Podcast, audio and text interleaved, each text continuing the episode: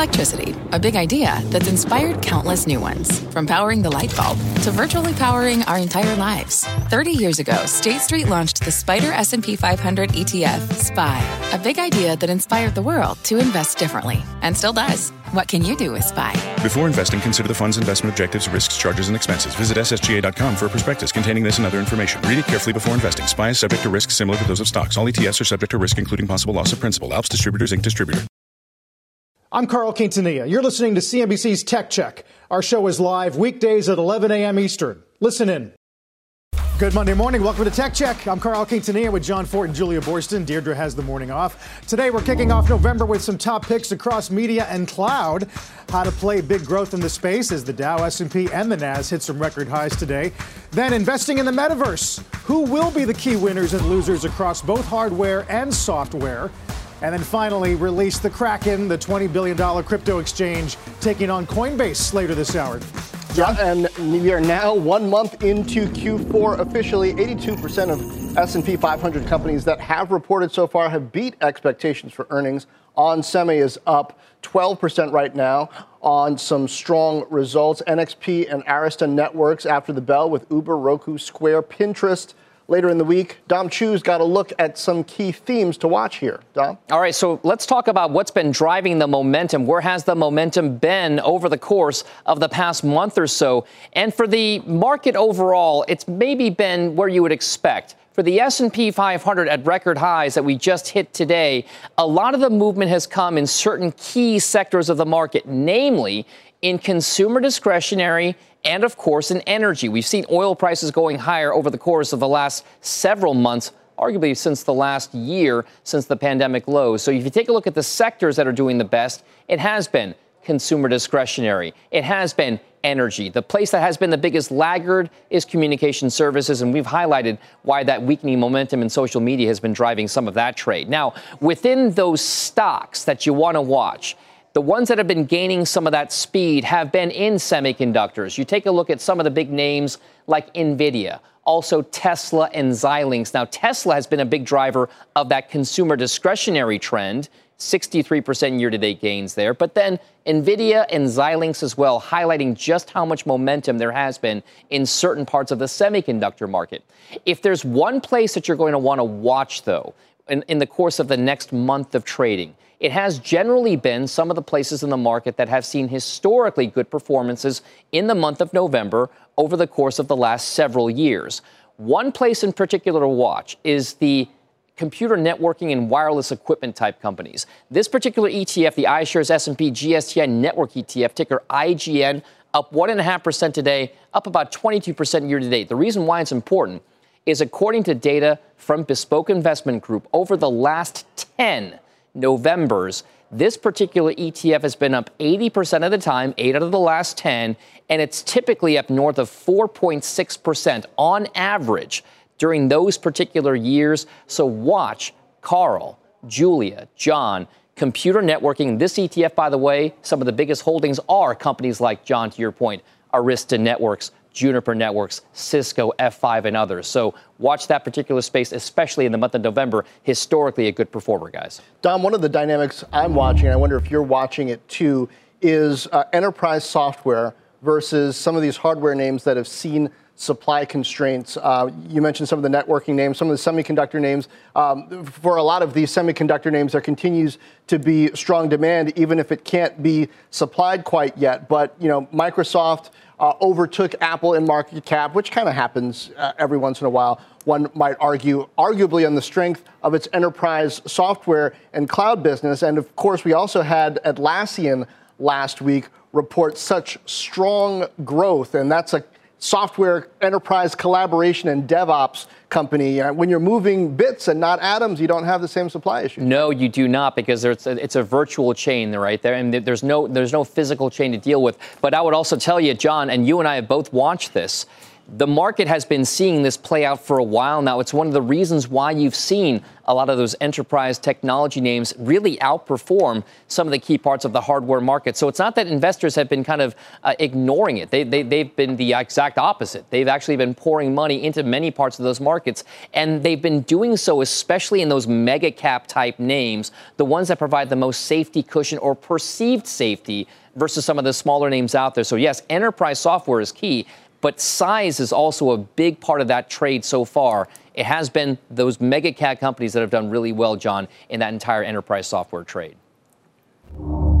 Yeah, Dom, I'm curious for your insight into the long tail impact of some of these supply chain issues on the advertising market. We were starting to hear about it in some of the earnings we've heard so far, particularly from Snap, the idea that there could be a pretty meaningful pullback from advertisers in the all-important fourth quarter. What's your sense of how broad that impact can be in terms of the impact in the advertising market and all those ad-supported companies? Well, what's interesting about that is there have been many advertising or media-type companies over the course of the last several months that have actually outperformed. If you take a look at that, it might be this anticipation, Julia, if you will, that these supply chain issues do end up getting resolved at some point in the future and that advertisers can feel comfortable spending that money on advertising because they feel like their supply chains can actually support getting product to market and having people buy them. But one of the big things to watch right now, of course, is whether or not a lot of that is being priced in already. There have been some names that have been doing so well that it's hard to say what exactly is the expectation for just how positive things could be.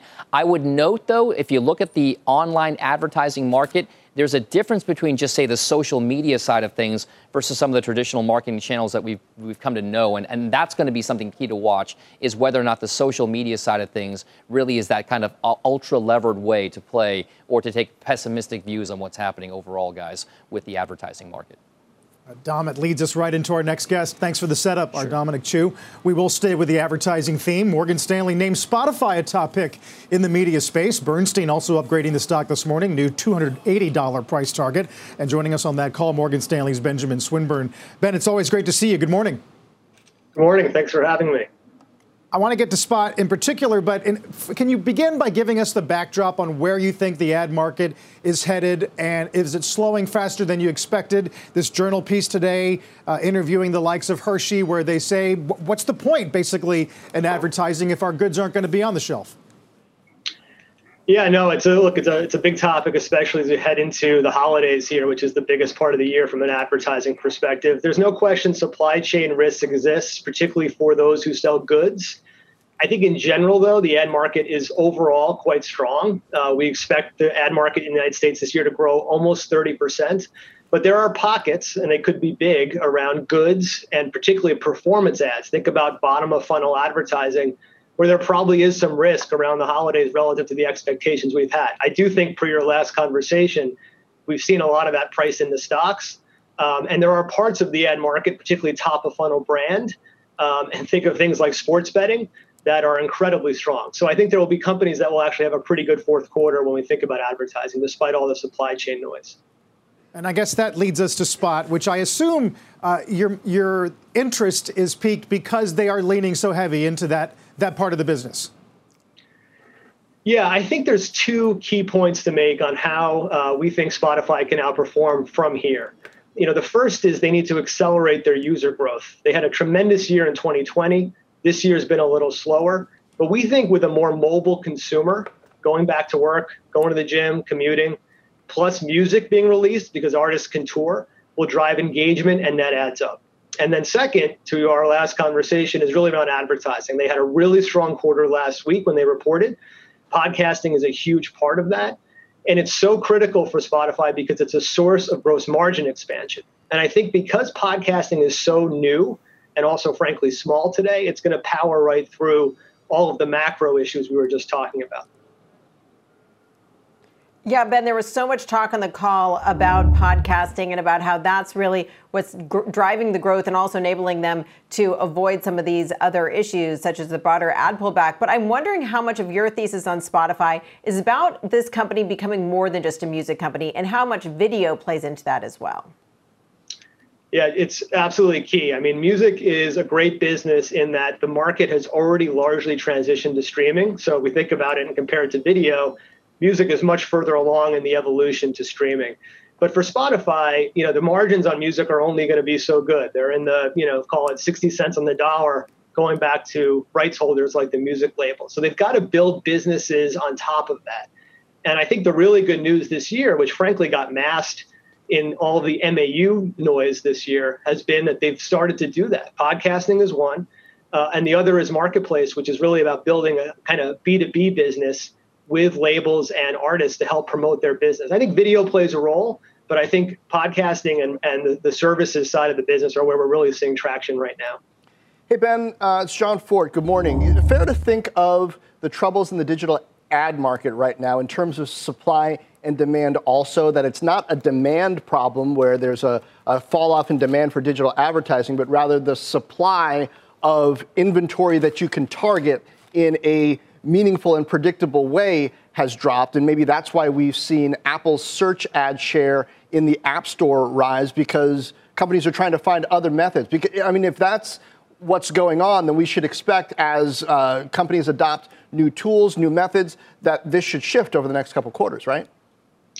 Yeah, I mean, I think what has made investing in sort of this whole space over the course of the last 2 years so tricky is it's so hard to know what's a secular trend versus COVID related, which is including the supply chain stuff. And I think if you think about last year's fourth quarter, it was one of the strongest quarters, you know, for the consumer and e-commerce and performance marketing ever. And we're lapping that.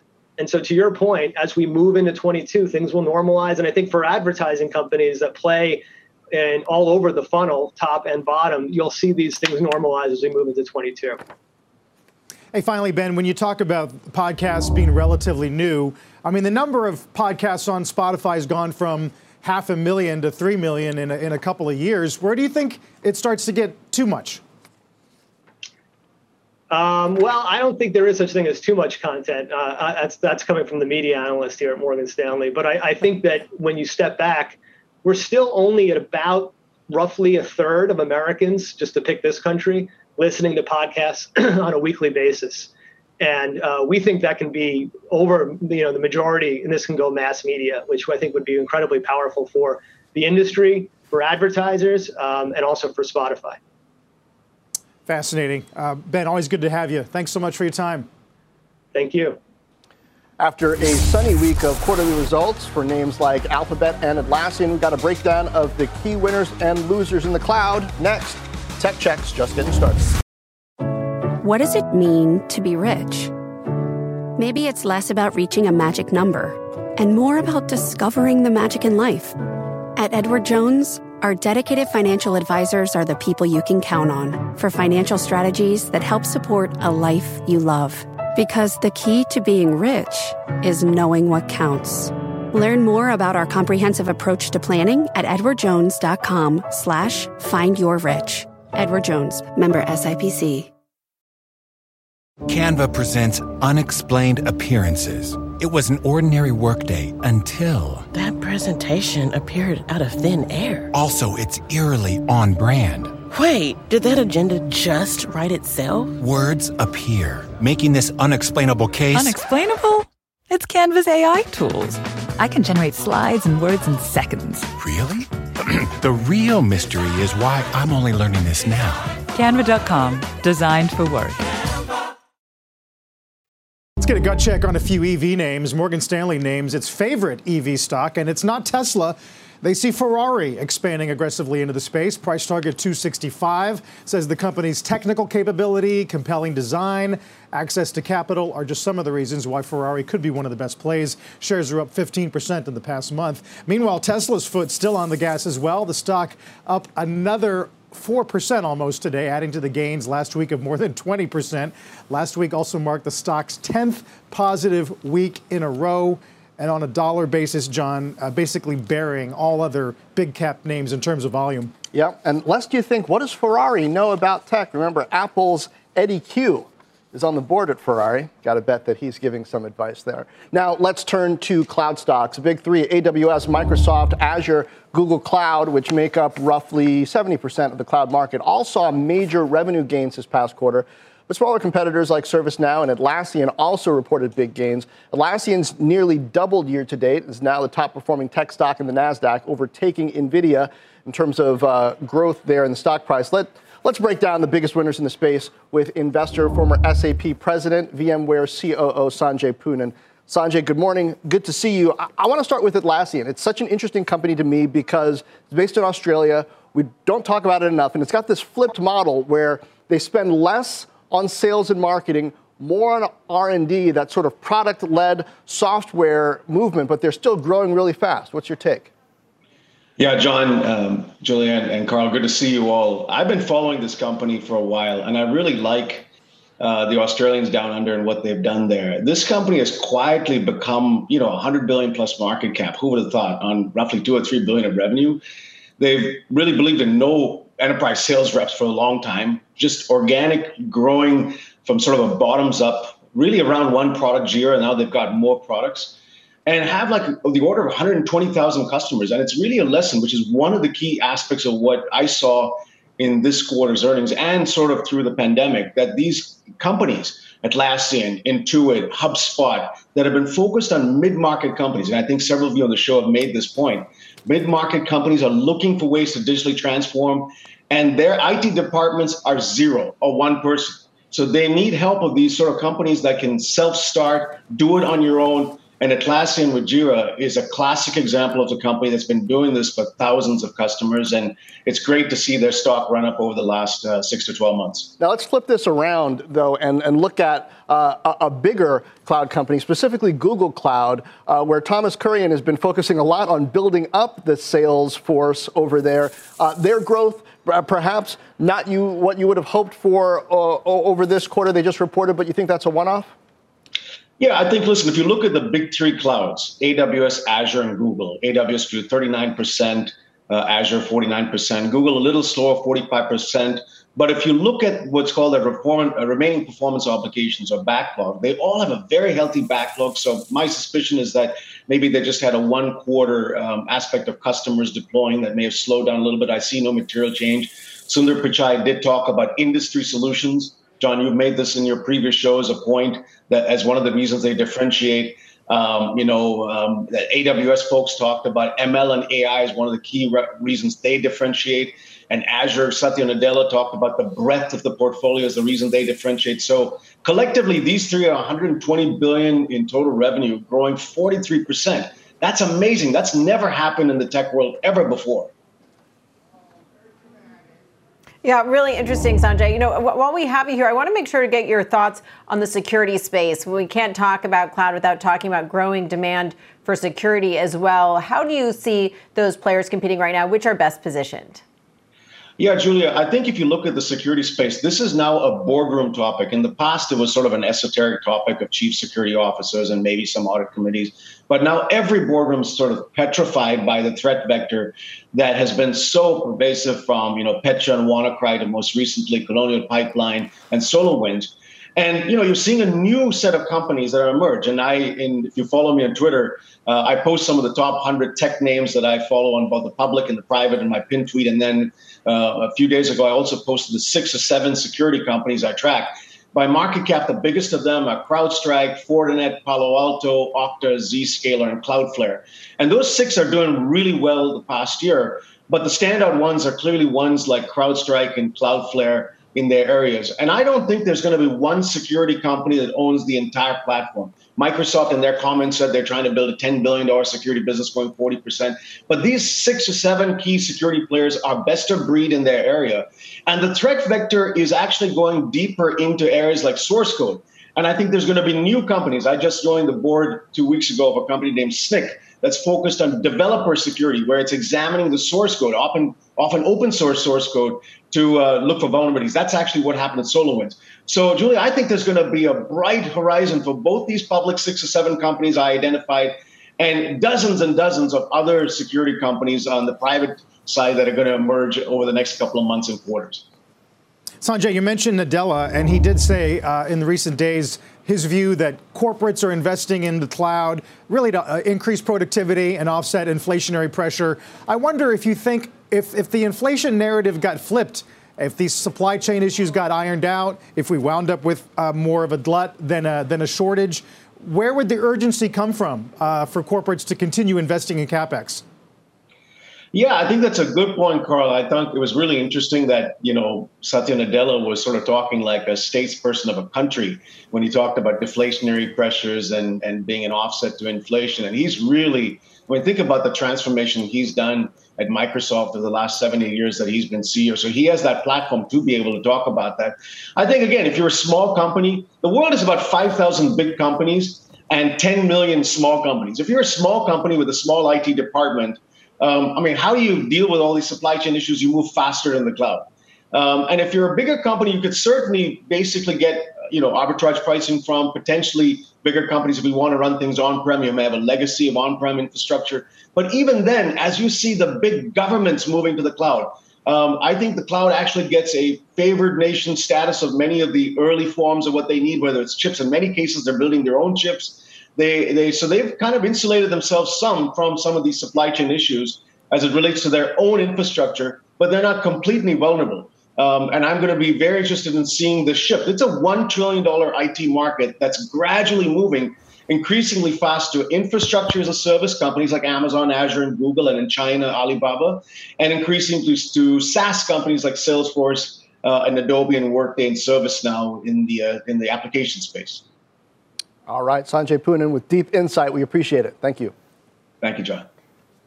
That was fantastic. Meantime, theater chain AMC says admissions revenue in October was the highest since the start of the pandemic, February 2020, a sign of normalcy returning. Not normal, of course, is the fact that since February 2020, AMC also became a meme stock, shares up 400% since then.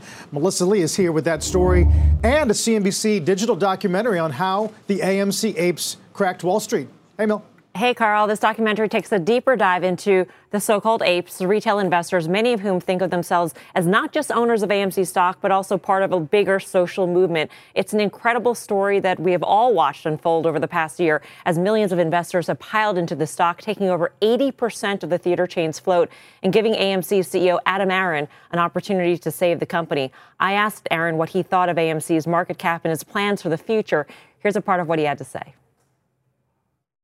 We have a massive valuation of our company right now, and we need to grow into that valuation. And I think a way to do that is to expand the appetite of AMC and reach beyond just being a pure movie theater play and do other things as well in the future as we did movie theaters in the past. We have a lot of ideas on that score, and I think as the next 6, 18, 30 months play out, you'll see AMC branching out and doing more interesting things, and that will be the definition of success. And the apes have given Aron a billion-dollar lifeline to do just that.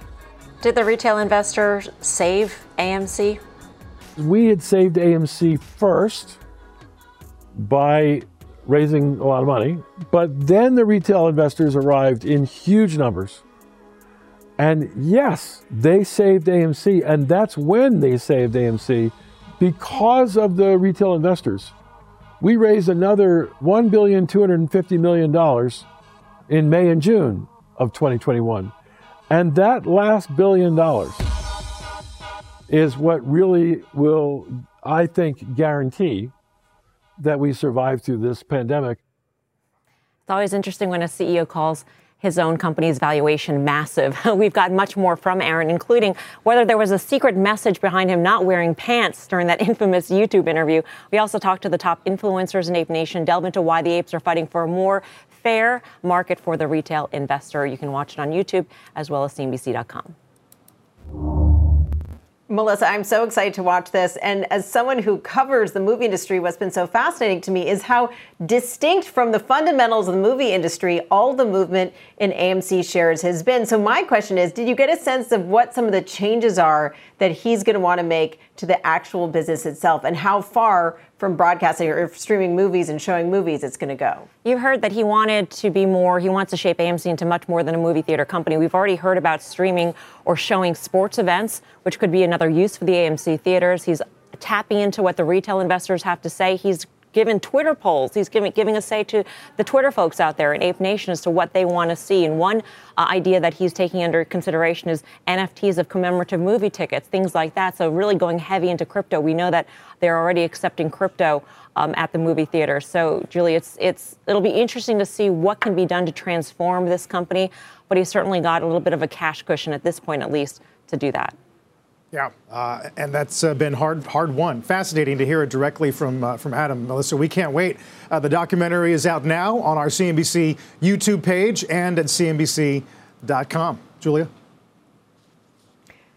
And after the break, investing in the metaverse. It's not just Facebook. Other ways to think about hardware and software in the space. Plus, Tesla's not the only EV name to keep an eye on. Chinese company XPeng Motors is up 30% in a month and higher this morning after delivering more than 10,000 cars for the second month in a row. Stay with us. Canva presents unexplained appearances. It was an ordinary workday until... that presentation appeared out of thin air. Also, it's eerily on brand. Wait, did that agenda just write itself? Words appear, making this unexplainable case... unexplainable? It's Canva's AI tools. I can generate slides and words in seconds. Really? The real mystery is why I'm only learning this now. Canva.com. Designed for work. Welcome back to Tech Check. I'm John Fort with Carl Quintanilla and Julia Boorstin. Stocks are mixed right now. S&P 500 is about flat. Dow and NASDAQ marginally higher. Russell 2000 is up 2% after we hit new record highs earlier this morning. It's the mega caps that are dragging us lower within tech specifically. Adobe down 2%, Alphabet, Microsoft, Netflix, all down more than 1%. More on that in a moment. But first, let's get to a news update from the one and only Sue Herrera. Hey, Sue. Good morning, John. Nice to see you. Good morning, everybody. Here's what's happening at this hour. Barclays CEO Jes Staley has stepped down. He is leaving the bank after a dispute with British regulators over how he described his ties with convicted sex offender Jeffrey Epstein. A two-year probe did not find Staley knew about Epstein's alleged sex trafficking. And if Staley is found to have misled regulators, he could face a fine, a ban from Britain's financial industry, or both. He plans to contest those findings. American Airlines reducing flight disruptions caused by strong winds. Nonetheless, American has canceled 11% of its flights today, and another 7% have been delayed. Harley-Davidson shares soaring following a deal to end U.S. tariffs on European steel and aluminum. That agreement should end the EU's retaliatory tariffs on American motorcycles. Harley had expected tariff expenses of more than $200 million next year. And U.S. manufacturing growth fell less than expected in October, but the ISM Manufacturing Index still dropped to a 16-month low. The transportation sector posting some of the weakest growth as supply constraints continue. You are up to date. That's the news update. Haven't said that for a while. Carl, I'll send it back to you. What a joy to see you on our air, Sue. Thank you, Sue Herrera. It's great to see you, too. We did hit new record highs for the Dow, S&P, NASDAQ today. The NASDAQ now up about 0.3%. Josh Lipton's at the NASDAQ with what's moving. Hey, Josh. So, Carl, let's start here with CrowdStrike. The team at BTIG downgrading that one to neutral, pointing to increasing competition and prospects for slowing growth. That stock about 10% now off its high, but still up around 30% in 2021. Our own Jim Cramer says maybe the easy money has now been made in cybersecurity stocks, though Jim still likes Palo Alto Networks right near its all-time highs here and up about 40% this year. Also worth highlighting on semiconductor reporting and moving higher, Q3 results and Q4 guidance above expectations. That one up more than 60% now in 2021. Remember, NXP is reporting results after the bell as well. It's up around 30% this year, about 10% off its August high. And we'll end here on Sonos, also enjoying day in the green. It's up about 45% so far this year now. Barron's noting that demand for its products has soared in the past year, and its growth, so Barron's at least argues, is not yet reflected in its stock price. Back to you all. I know, but I want to be respectful. And let's come back to Facebook's name change. Now Meta, our next guest, is calling it a new battle for both hardware and software, and a sign that Mark Zuckerberg doesn't want his destiny controlled by hardware companies such as Apple. With us now is Wall Street Journal tech columnist and CNBC contributor Joanna Stern. Joanna, give us your big picture reaction to this name change, the big event last week. What should we take this all to mean about what Facebook, I mean Meta, is going to be all about in the next 5 or 10 years?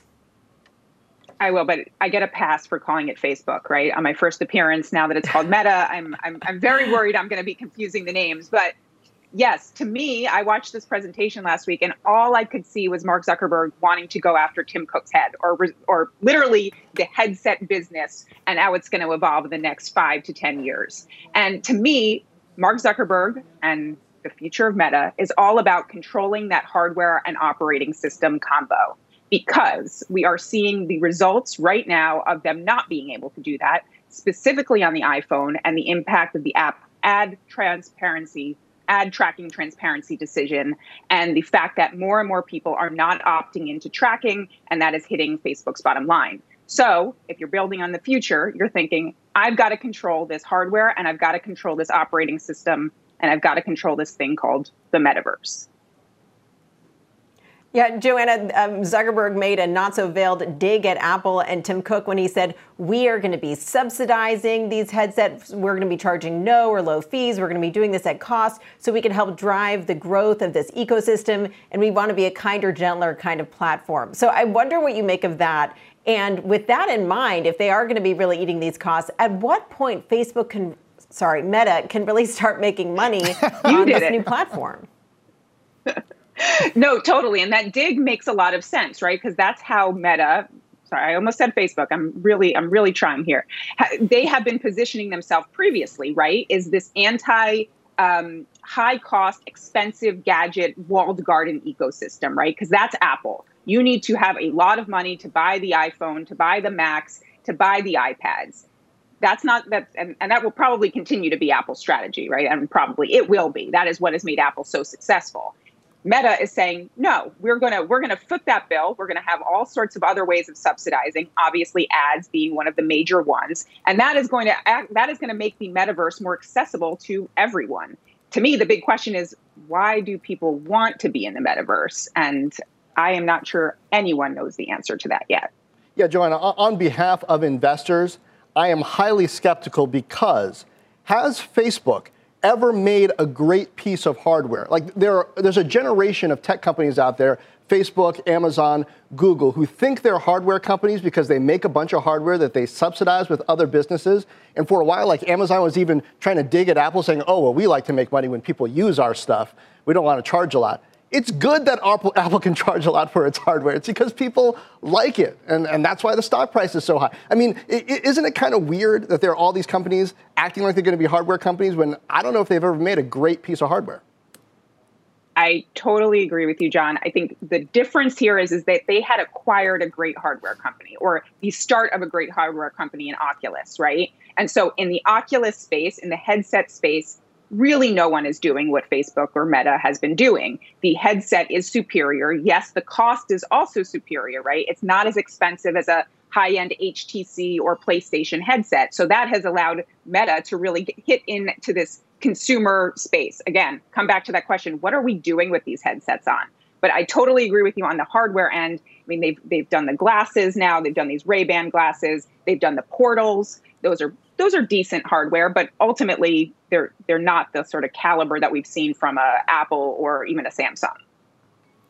Joanna, a lot of people are making the point that Facebook Meta, don't conflate Facebook Meta with the metaverse. They are building for the metaverse, which is larger than just Facebook Meta. I wonder who you think is going to be next to sort of pile on and say, we're building for it too.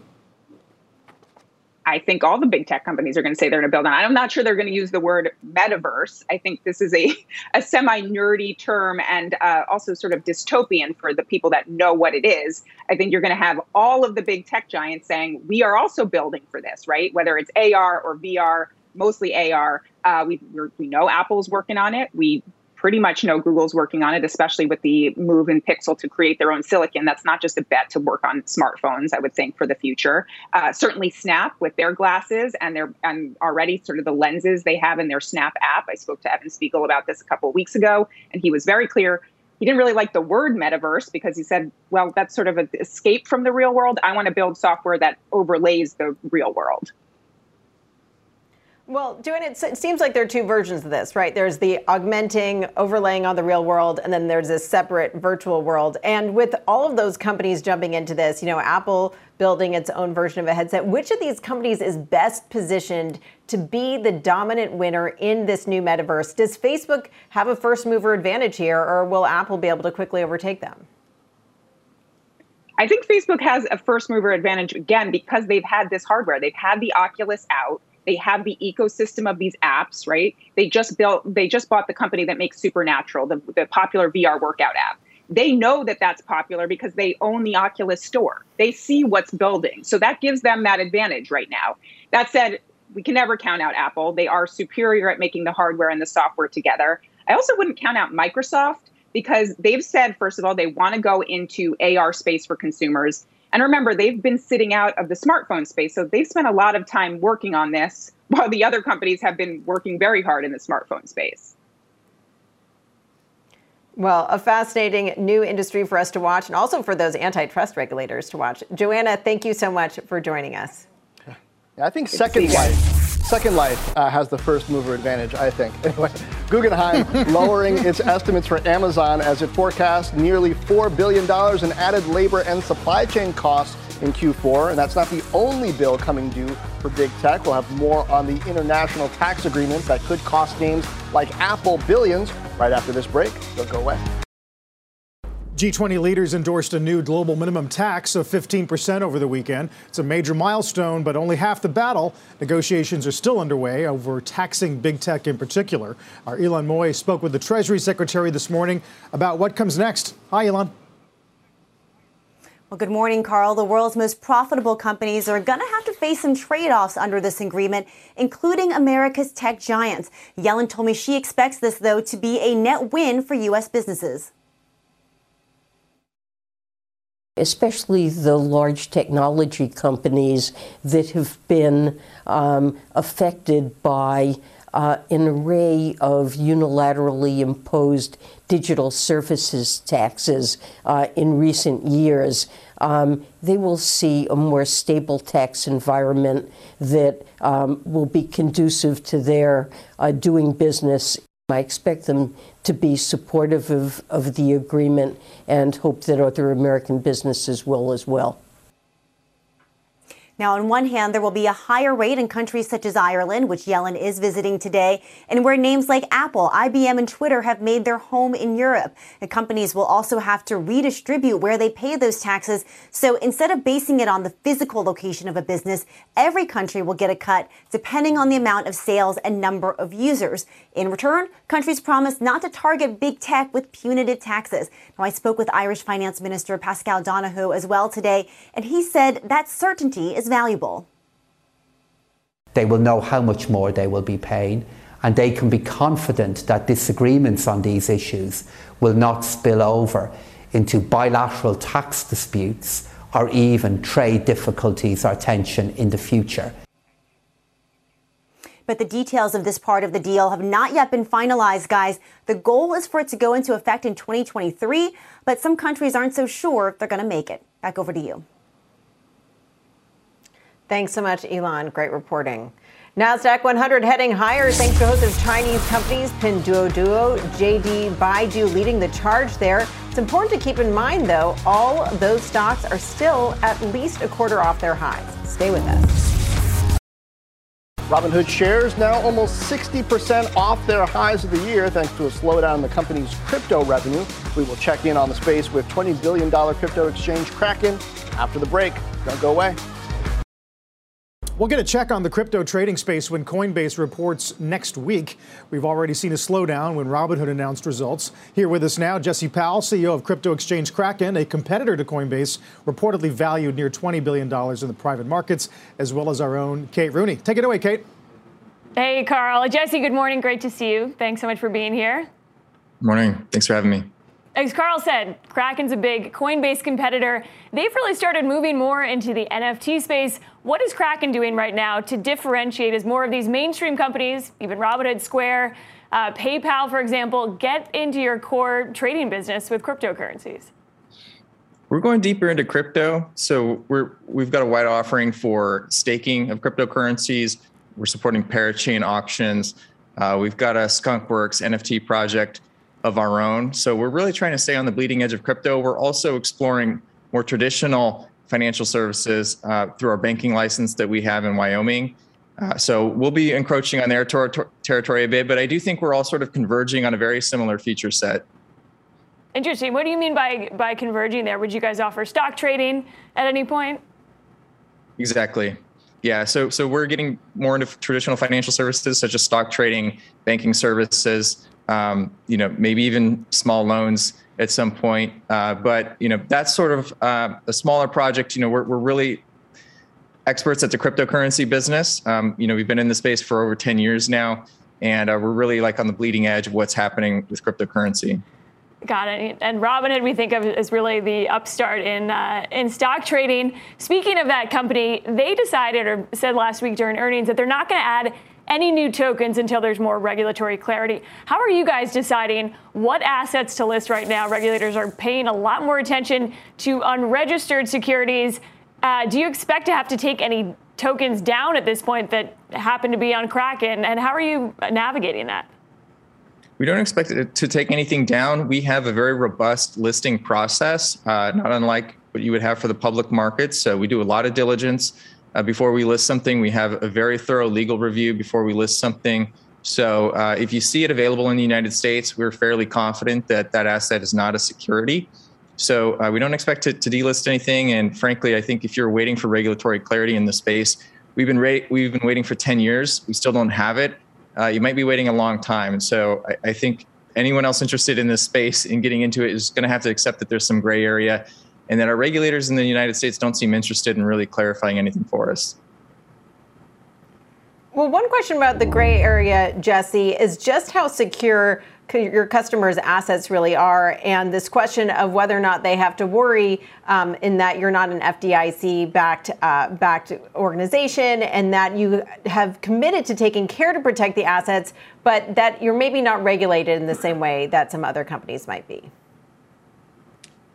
Sure. Well, FDIC only protects you in certain cases with certain kind of bank failures. I don't think anyone in the crypto industry has complete insurance coverage over anything that could possibly happen. So I think it's just part of being in cryptocurrency. I think people accept that it's a new territory, it's a new world. Most people in cryptocurrency today don't think the government's doing a really great job of protecting them from the traditional financial services industry, which is not serving billions of people in the world. So, I think people have come to cryptocurrency because of its utility. And they're not worried about, worst case scenario with a bank failing. They can control their own keys. They can control their own coins. People are able to withdraw their coins off of Kraken anytime they want, 24/7, 365. There are no bank holidays in crypto. So I think because you have that option, because we're not doing fractional lending, we're not a fractional reserve operation. We're not taking deposits and lending them out to other people. You don't really have that risk that the FDIC is really intending to cover there. And Jesse, we'll have to leave it there. Thank you so much for joining us, Jesse Powell, CEO of Kraken. John, back to you. And thank you, Kate, as well. Meantime, a lot more ahead for tech earnings as Activision Blizzard, Qualcomm, Lyft, and more report results this week. You can get the latest here on Tech Check. We're back in a moment. One more thing before we go today. Apple announcing a safety feature expected for 2022 to detect car crashes and auto dial 911 from both iPhones and Apple Watches, this according to company documents. Beginning next year, iPhone users who are in a car accident could have their iPhone dial 911 automatically. The feature called Crash Detection will roll out next year across iPhone and Watch products. So, John, I don't know about you, but I think anything to keep me safe, especially when I'm in my car, seems like a win. Although I do wonder if there's some sort of privacy implications for this. Apple's generally so concerned about privacy. Well, this does seem like an extension of the hard fall detection feature that Apple built into the Apple Watch Series 4, I believe it was. So it's been around for, I think, more than 2 years, and there have been stories about hikers whose lives were saved because they had a big fall, didn't know what they were going to do, and their watch said, hey, this is 911, how can we help you? And Carl, this, similarly, probably using the accelerometer, other tech within the watch combined with AI to suspect that there has been a problem and put a call out, which is similar to what OnStar has done in cars as well. But now that's getting kind of disaggregated from the vehicle itself and becoming a part of the technology that we carry. Yeah, fascinating the way in which nanotechnologies really become embedded so much in the user experience. We got a very busy week of earnings coming up, guys, next few days. NXP and Arista Networks today. Then got Roku, Uber, Peloton, Square, Airbnb, Etsy, all coming this week. I noticed Pins is on the list as well today. Julia, B of A does resume. They did say that they're cautious given the advertising lookout from both Snap and Twitter. Yeah, we're going to continue to watch those advertising issues. And look, maybe we'll hear more about Pins being open to a sale, John. Yeah, and don't forget Qualcomm. We had an interesting read, Carl, on the premium smartphone market from Apple. Demand is healthy. That could be good for Qualcomm. Yeah, Jim this morning talking about ON Semiconductor, which will have implications for NXP, but maybe we'll see how the auto supply chain is loosening up, if at all, when it comes to autos. And then, of course, a big dose of macro this week as well with the Fed meeting and statement and presser and the jobs number coming up on Friday. It's going to be packed. You've been listening to CNBC's Tech Check. You can always catch us live weekdays at 11 a.m. This podcast is supported by FedEx. Dear small and medium businesses, no one wants happy customers more than you do. So you need a business partner just like you. Like FedEx, who understands your passion for serving your customers because they have the same commitment towards you. That's why FedEx offers you picture proof of delivery, packageless and paperless returns, as well as weekend home delivery to 98% of the U.S. on Saturday and 50% on Sunday. See the FedEx service guide for delivery information. What's more, FedEx Ground is faster to more locations than UPS Ground. Trust FedEx for timely deliveries. See what FedEx can do for your business. Absolutely, positively FedEx.